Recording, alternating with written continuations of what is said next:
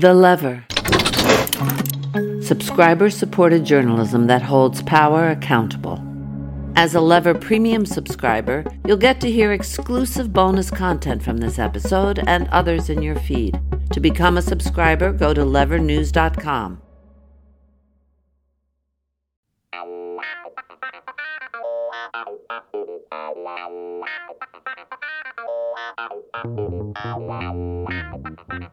Hey everyone, and welcome to another episode of Lever Time. I'm David Sirota. On today's show, we're going to be talking about the recent wildfires in Hawaii, which nearly wiped out the historic city of Lahaina.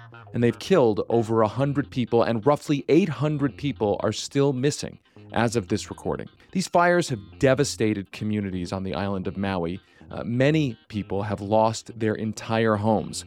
While fires like these are the result of climate fueled extreme weather events, some people are now saying what happened in Maui is also the result of underserviced utility infrastructure. For today's interview, we're going to be talking with Kaniela Ing, a former Hawaii state representative and now the national director of the Green New Deal Network. Kaniela speaks with us about what needs to be done to protect Hawaiian communities from disasters like this in the future and we also talk about the landmark climate lawsuit, in which Maui County is right now suing the fossil fuel industry over its role in the climate crisis. That lawsuit preceded these fires. For our paid subscribers, we're also always dropping bonus episodes into our Lever Premium podcast feed. This past Monday, we shared our interview with historian Harvey Kaye and progressive activist Alan Minsky about the unfinished business of FDR's Economic Bill of Rights. Harvey and Alan have been advocating for a 21st century economic Bill of Rights, and they explain why it's needed now more than ever. If you want access to our premium content, head over to levernews.com and click the subscribe button in the top right to become a supporting subscriber. That gives you access to the Lever Premium podcast feed, exclusive live events, even more in depth reporting, and you'll be directly supporting the investigative journalism that we do here at The Lever. I'm here today with Lever Times producer, producer Frank. Hey, Frank. Hey David, I feel like I haven't seen you in a minute. How you been? What's what's going on in Sirota land? Uh, I've been traveling, been working on a uh, bigger project that's taken me a little bit away from the the news cycle, which I'm actually um, happy about because the news cycle seems to be uh, mostly doom and gloom right now, or not really doom and gloom. I guess um, mostly fires, fires, and more fires. I guess fires and flooding. Mm-hmm. You could add to that. Uh, the California flooding, of course, happened this week as well. It's, it's it's a pretty sad state of affairs. I just saw some of those photos from Palm Desert, and I, I lived in Los Angeles for over a decade. Would you know regularly jaunt out to Palm Springs and Palm Desert. I could not recognize Palm Desert. I was blown away by those photos. If you've ever been to Palm Desert, it is just a desert. So the the idea that massive amounts of floodwater could find its way into that valley. I just I was blown away by those photos. Lots of rain all at one time in a desert is a scary thing flash flooding is a real, uh, really, really scary thing. Um, it, it's they have an exhibit here at the uh, at the Denver Aquarium where they simulate a flash flood. Yeah, that sounds super fun. I kind of I kind of eye rolled it like how can you simulate a flash flood and it's actually super terrifying. They they have this kind of wall of water come at you and it's of course it's it stops before it gets to you, but you you get a sense of how how horrifying uh, it can be. I was actually uh, right after we had seen that uh, exhibit, Emily and I were actually hiking in the desert, and a thunderstorm came over, and we like sprinted back to where we were staying. Uh, I was I was super terrified of it. So I, am I guess I'm surprised uh, in, in, the sense of um, the fact that a hurricane or a tropical storm hit the desert.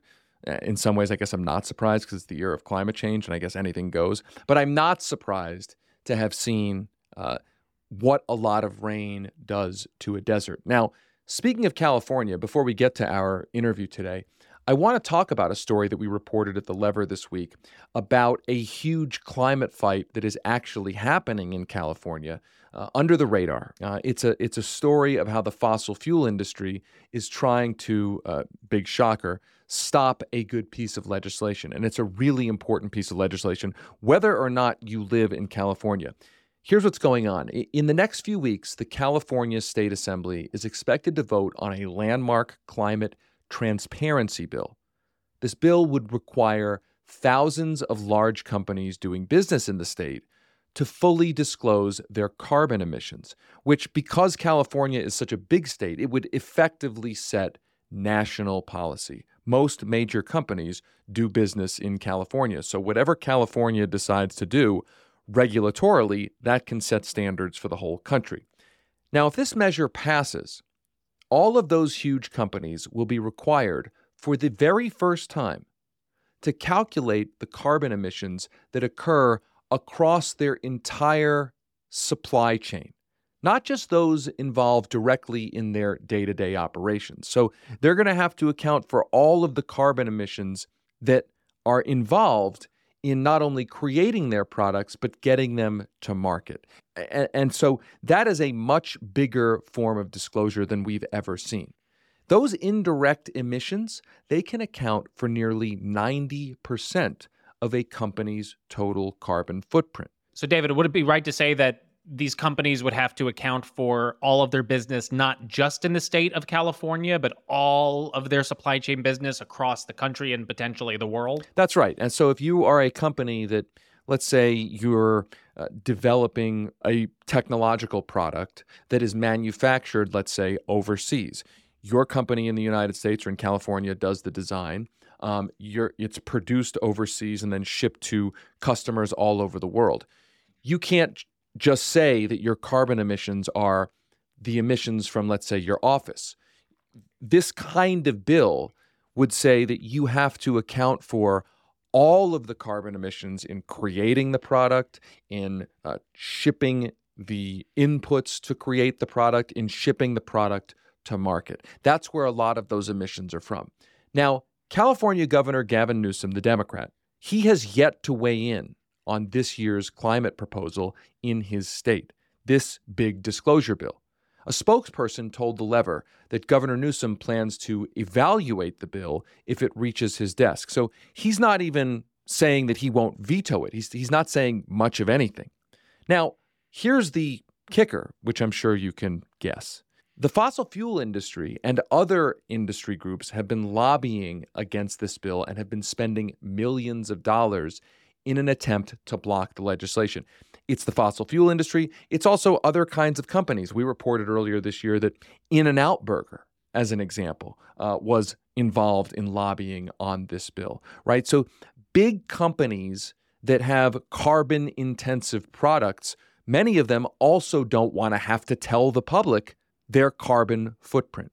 So far mm-hmm. this year, industry opponents have reported spending more than $7 million on state lobbying efforts that included attempting to influence, weaken, or kill this piece of legislation.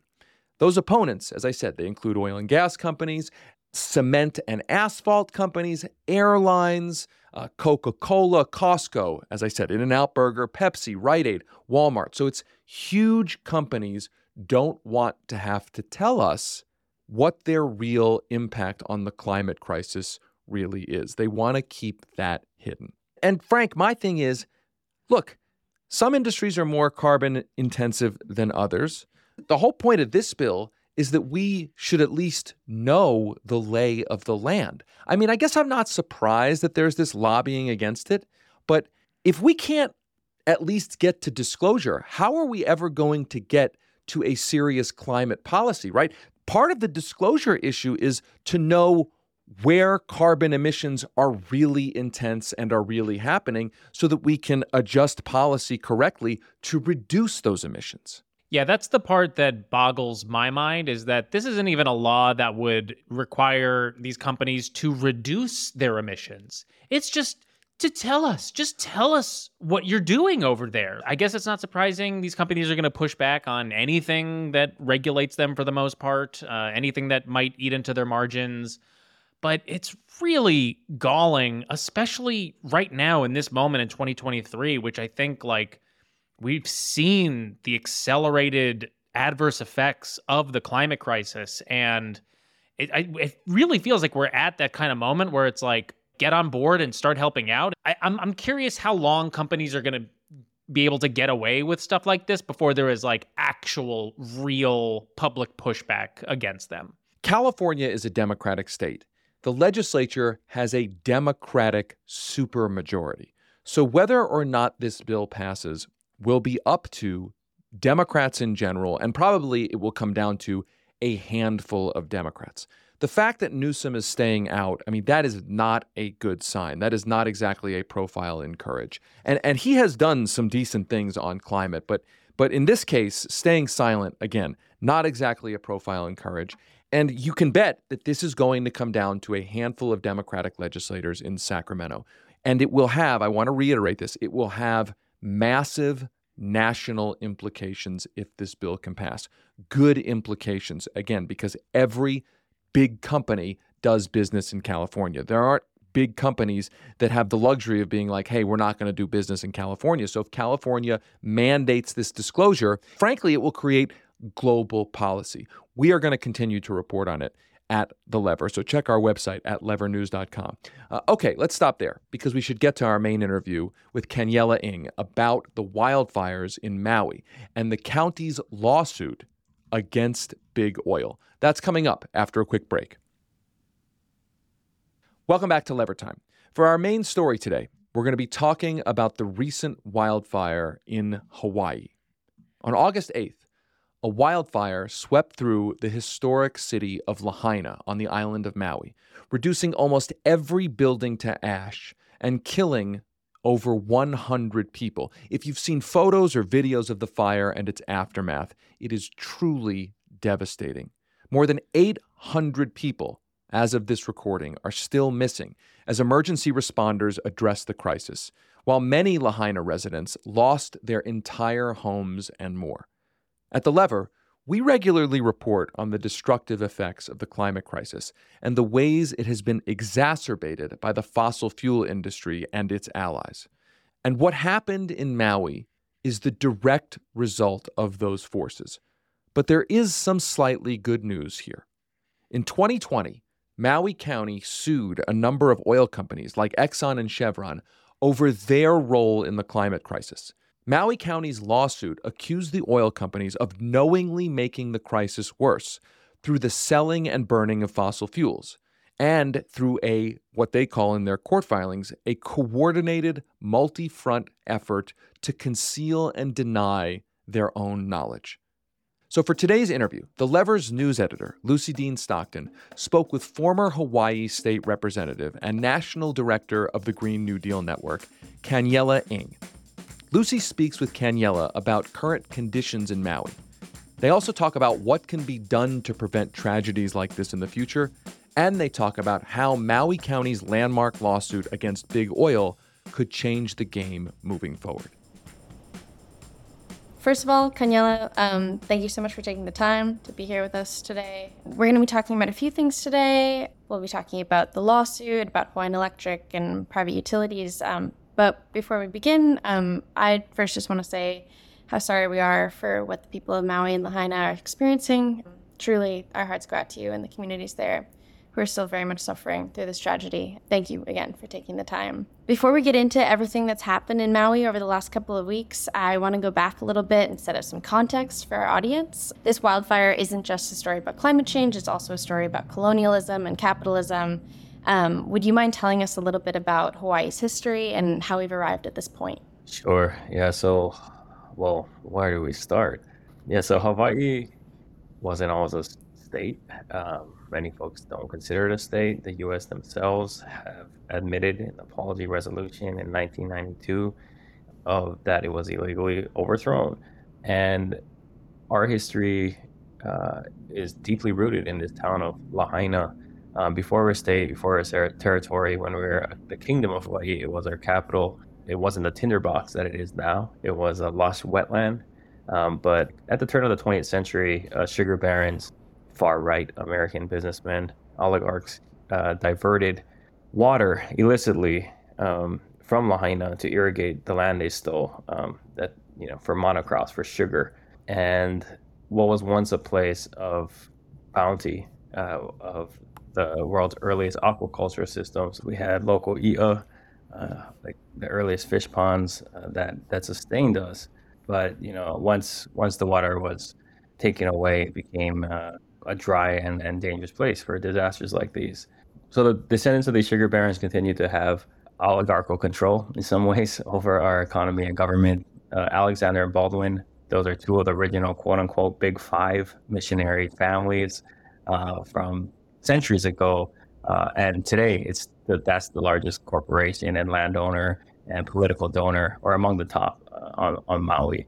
So, uh, you know, it, it persists. They, they, get vast profits off of uh, the diversion of our of our resources and control of our politicians. I mean, you're really seeing history play out in these modern systems too, and um, I guess can you also tell me like there is what many people liken to sort of a new form of neocolonialism is Hawaii's tourism industry. Can you talk a little bit about what that looks like on the ground, how it's changed the islands? Sure. So as they diverted water away from kalo farmers and family farmers, um, they built subdivisions for new residents moving into Maui, and they built hotels and and then they say, well, we can't give you water back because this community relies on it, so they pit you against them, and we can't give you water back because uh, this hotel and therefore all the workers and the union that represents those workers uh, wouldn't appreciate that.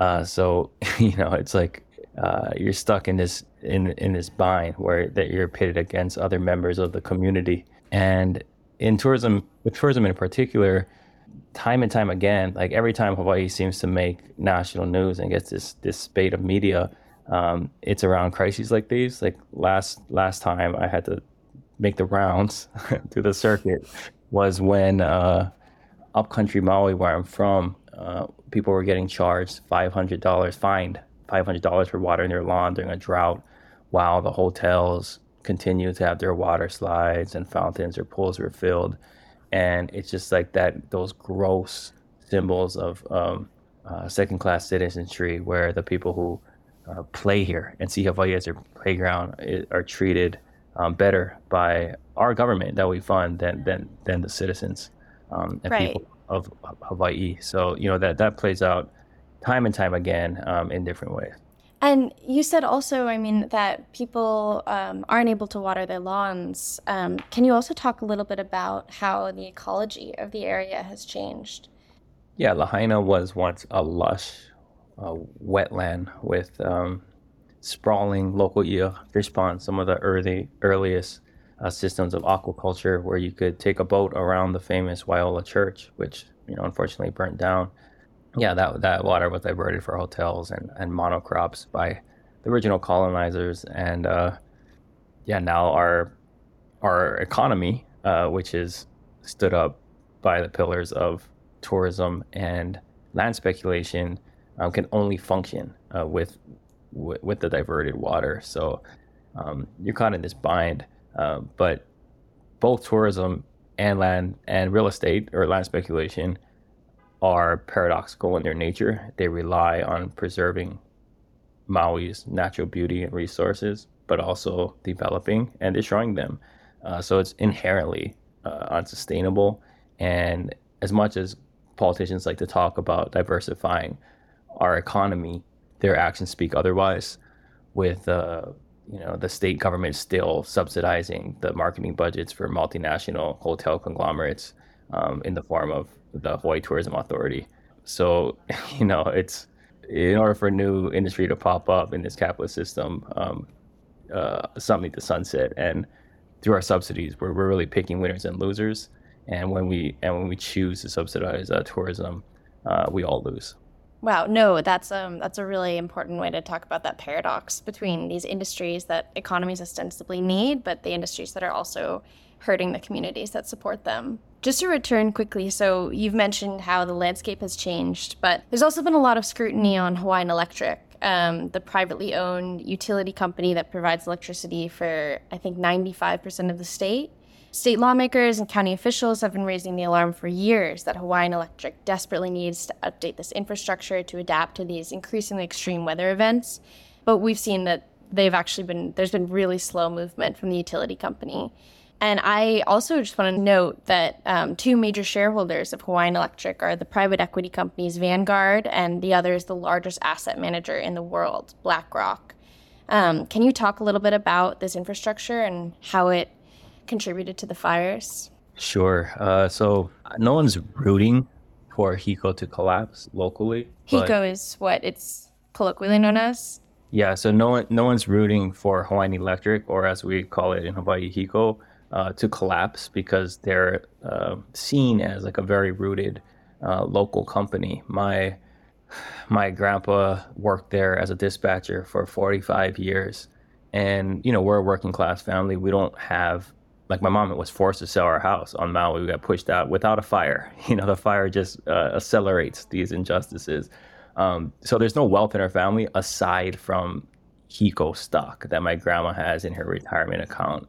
So you know, well, it's it's sad, uh, but at the same time, I think folks need to realize, first of all, that the, the colonial history of HECO, um, but also the modern version of HECO, it's like a local veneer. Like they'll they'll hire the most rooted community members to do their PR and community relations, but their, their shareholders tend to be out of state with very little stake or even interest on, on our islands. So, um, you know, that's another uh, conundrum that we have that we're facing now. You know, when I was a state legislator, for example, um, it was clear that HECO's model of buying or generating and selling power um, was unsustainable and not uh, it, it disincentivized like the clean energy transition if they were to just operate as a grid management system and allowed the proliferation of rooftop solar for example we we would have we would be much much farther in our uh, renewable energy goals. But you know they ended net metering and they uh, tried to monopolize uh, the solar and wind industry. And once the coal plant shut down on Oahu, uh, just recently, they ran ads using ratepayer money um, to blame renewables for rising costs. Um, where our electric bills right now are around six hundred dollars, which I think is the highest in the country. Is that right? By far, sometimes two or three times higher than the second place. second place, like it's a contest um, rate. But the the wild thing is, like, if you you'll be hard pressed to find another county with 1.4 million dollar median housing price uh, without underground power lines, let alone ill-maintained power lines to the point where 70 mile per hour winds would just blow them over. Um, and you know that's that was the case with Lahaina.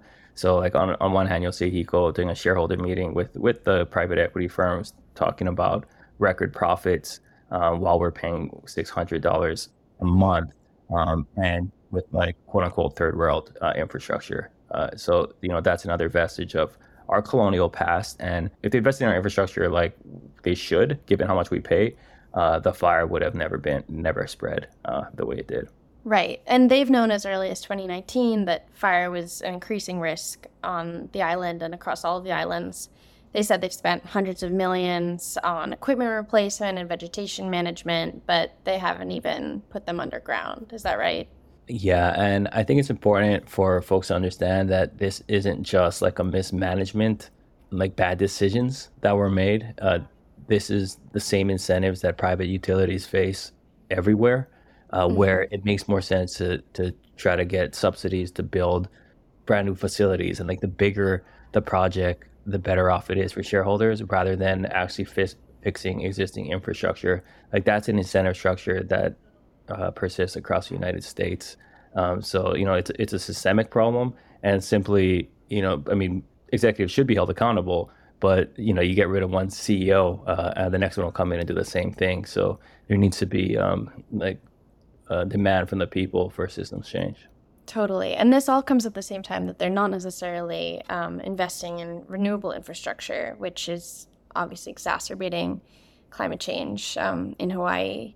I'd actually like to turn to climate change and what Hawaii, the state, is doing within the legal system to fight back against the fossil fuel industry. The state is very much on the forefront of taking legal action against big oil. In 2022, a group of 14 Hawaiian youth sued the Hawaiian Department of Transportation over its greenhouse gas emissions and in 2020, both the Honolulu government and Maui County sued a number of oil companies, including Exxon, Shell, and Chevron. Could you tell me a little bit more about these lawsuits, the status of Maui's lawsuit, and how you think these fires may impact the case? Sure. Back in 2018, 2019, I was actually uh, doing some consultant work on on this project of trying to get Maui and Oahu county governments to sue big oil for the climate disasters that that they caused and i'm encouraged to see that it's going through the system um, it's taken up by the state supreme court uh, you know we could use as much vocal support for these lawsuits uh, as possible you know i know some politicians are don't want to kind of involve themselves in the judicial system um, as if there's a firewall, um, as if they haven't seen uh, how like the Supreme Court of the United States, the top court, operates.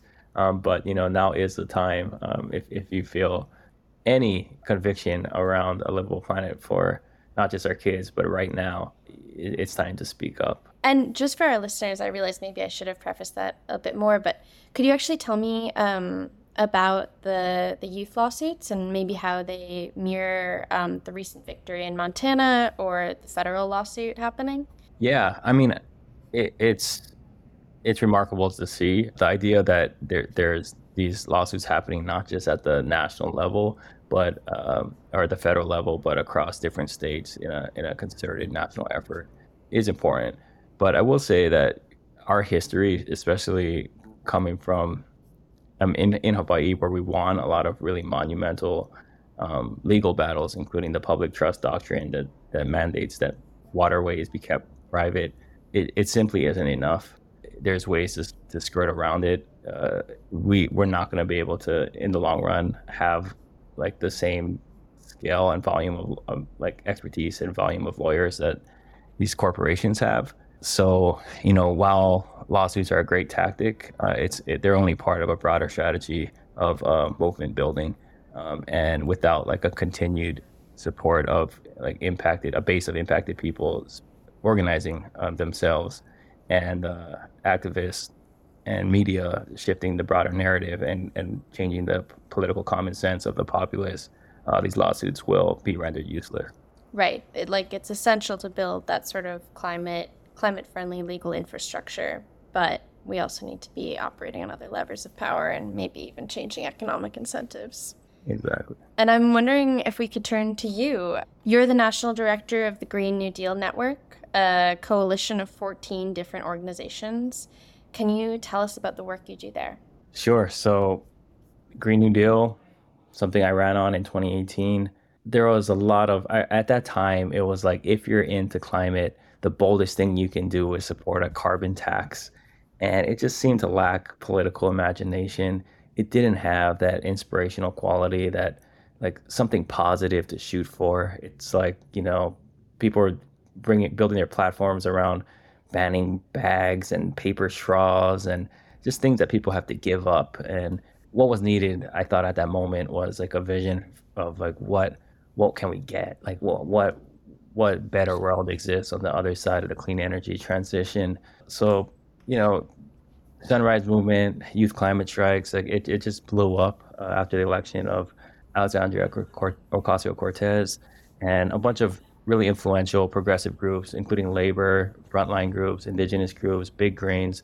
Everyone's like, can we just put aside our, our differences and consolidate our power around the climate agenda? So we formed the GNDN. Uh, this is when I was with People's Action at the time, and uh, we're able to resource similar coalitions across 23 states and uh, figuring out where the levers of power are uh, in in a moment in an election year, and kind of drive the agenda of what the Build Back Better once President Biden was elected, what Build Back Better would actually look like. Uh, so we set a stake in the ground of a trillion dollars a year in investments that centered climate care, jobs, and justice. And, um, you know, of course, if you don't have 100% of the power, you won't win 100% of your demands. But we made sure we focus on the needs of the most impacted. And ultimately, it resulted in the passage of the Inflation Reduction Act. Now, you know, that bill isn't perfect by any means. There are harms in that bill that will actually um, hurt our communities. So we've been focusing on like a just implementation of the law, maximizing the goods, minimizing the harms, and also like introducing various Green New Deal bills and making sure there's public support um, behind them. Uh, and unfortunately, like a lot of the work that we're doing now and will be doing in the future is going to be around rebuilding efforts for climate disasters. So, you know, it, it's it's heavy, Um, and I think the one thing that we continue to call for is to straight up, President Biden needs to declare a climate, uh, climate emergency and ending fossil fuels. I mean, denying permits and then investing at least a trillion dollars a year moving forward. Uh, so far, uh, no candidate running for president on either side, um, including Democrats, have uh, have been campaigning on anything other than what they've already done uh, on climate, and that's that's not enough. Uh, you know, this this three degrees, four degrees of warming is still catastrophic. I used to talk about it in terms of like my kids. You know, will they have clean air and clean water? like, that's not right. It's you can wake up tomorrow morning and your community can be flattened. Your church you go to, your kid's school, the grocery store you shop at could be reduced to ashes tomorrow. Uh, that's the urgency we're operating under. And anything less than investing a trillion a year and ending fossil fuels now uh, is an insult uh, to all the friends and family um, and neighbors that we lost uh, in this fire a couple weeks ago. Again, um, it shouldn't take such an enormous tragedy to recognize the shortcomings of our system. And I know we've covered a lot of shortcomings on the Inflation Reduction Act, but I also um, I really appreciate the work that you do at the Green New Deal Network um, to build forward. I think it's really special to be assembling a coalition of everything from um, Indigenous advocacy groups to unions to parties like the Working Families Party, the Movement for Black Lives, housing justice organizations on a similar and aligned goal. Thank you. Yeah, it's not it's it's difficult work and it it takes a lot of trust building and you know I think the the speed in which the climate crisis forces us to operate isn't always conducive to that. So um, you know it, it, takes a lot of grace and uh, love for one another and you know I encourage your listeners and anyone in, in our movements, especially on the left, to understand that like just know who your people are and, and keep them close and focus on the longer game um, because there are there are uh, people out there who are indifferent to our survival. I think this provides actually a really nice segue, um, which is that lastly, if our audience wants to contribute to the relief effort in Maui, where should they go? Right. So there's been some incredible outpouring of support. Some of the bigger funds that are best poised uh, to deliver immediate benefits are also uh, the most likely to enable disaster capitalists to profit off of the disaster. So that's that's that's been a challenge. But now that Red Cross is, you know, and FEMA are out in full force, um, and people are moving from shelters to more permanent housing, the needs for like food and water have subsided uh, for the most part. Um, and we realize when disaster capitalists really strike, it's less about individual realtors calling families and more about a year down the line when there's regulatory and political and legislative fights, including elections. That's when communities tend to get blindsided because the scale of rebuilding is six billion dollars. So we can raise twenty million or, or so, um, but that's not gonna, gonna cover it. It's gonna have to come from government or private equity. We can't let that happen. But like, if it comes from government, um, who's controlling those processes and who ultimately benefits uh, is the question. Uh, so we've created, we banded together the most accountable funds that have been popping out, the most rooted, and created the Maui Recovery Fund, and that's MauiRecoveryFund.org, where uh, there, there's more flexibility there, where we're, we are giving a lot of direct aid. We're also encouraging like direct Venmos to to families, but um, understanding that this is going to be a, a marathon, not a sprint. And once the cameras are gone and volunteer um, energy wanes, we need to have something sustainable to actually contest power uh, at every level. So, yeah, Maui Just Recovery uh, uh, Fund or MauiRecoveryFund.org um, uh, is is is the place that uh, I think would be most impactful, and you know that that includes like C three funds and C four funds where you can actually get political. Great. That's that's wonderful. We will be linking that in our episode notes. Yeah, thank you again so much for taking the time. I'm sure this is a really busy time for you. Kaniela Ing is a former Hawaii state representative, the co-founder of Our Hawaii, and the national director of the Green New Deal Network. Truly, thank you for being with us. It was great to talk with you. Thanks so much for having me and for caring about our home here in Hawaii. That's it for today's show. As a reminder, our paid subscribers who get Lever Time Premium you get access to this past Monday's bonus episode. It's our interview with historian Harvey Kaye and progressive activist Alan Minsky about the unfinished business of FDR's Economic Bill of Rights. To listen to Lever Time Premium, just head over to levernews.com to become a supporting subscriber. When you do, you get access to all of the Lever's premium content, including our weekly newsletters and our live events. And that's all for just 8 bucks a month or 70 bucks for the year. One last favor. Please be sure to like, subscribe, and write a review for Lever Time on your favorite podcast app. The app you are listening to right now, take 10 seconds and give us a positive review in that app. And make sure to check out all of the incredible reporting our team has been doing over at levernews.com. Until next time, I'm David Sirota. Rock the boat. The Lever Time Podcast is a production of The Lever and the Lever Podcast Network. It's hosted by me, David Sirota. Our producer is Frank Capello, with help from Lever producer Jared Jacang Maher.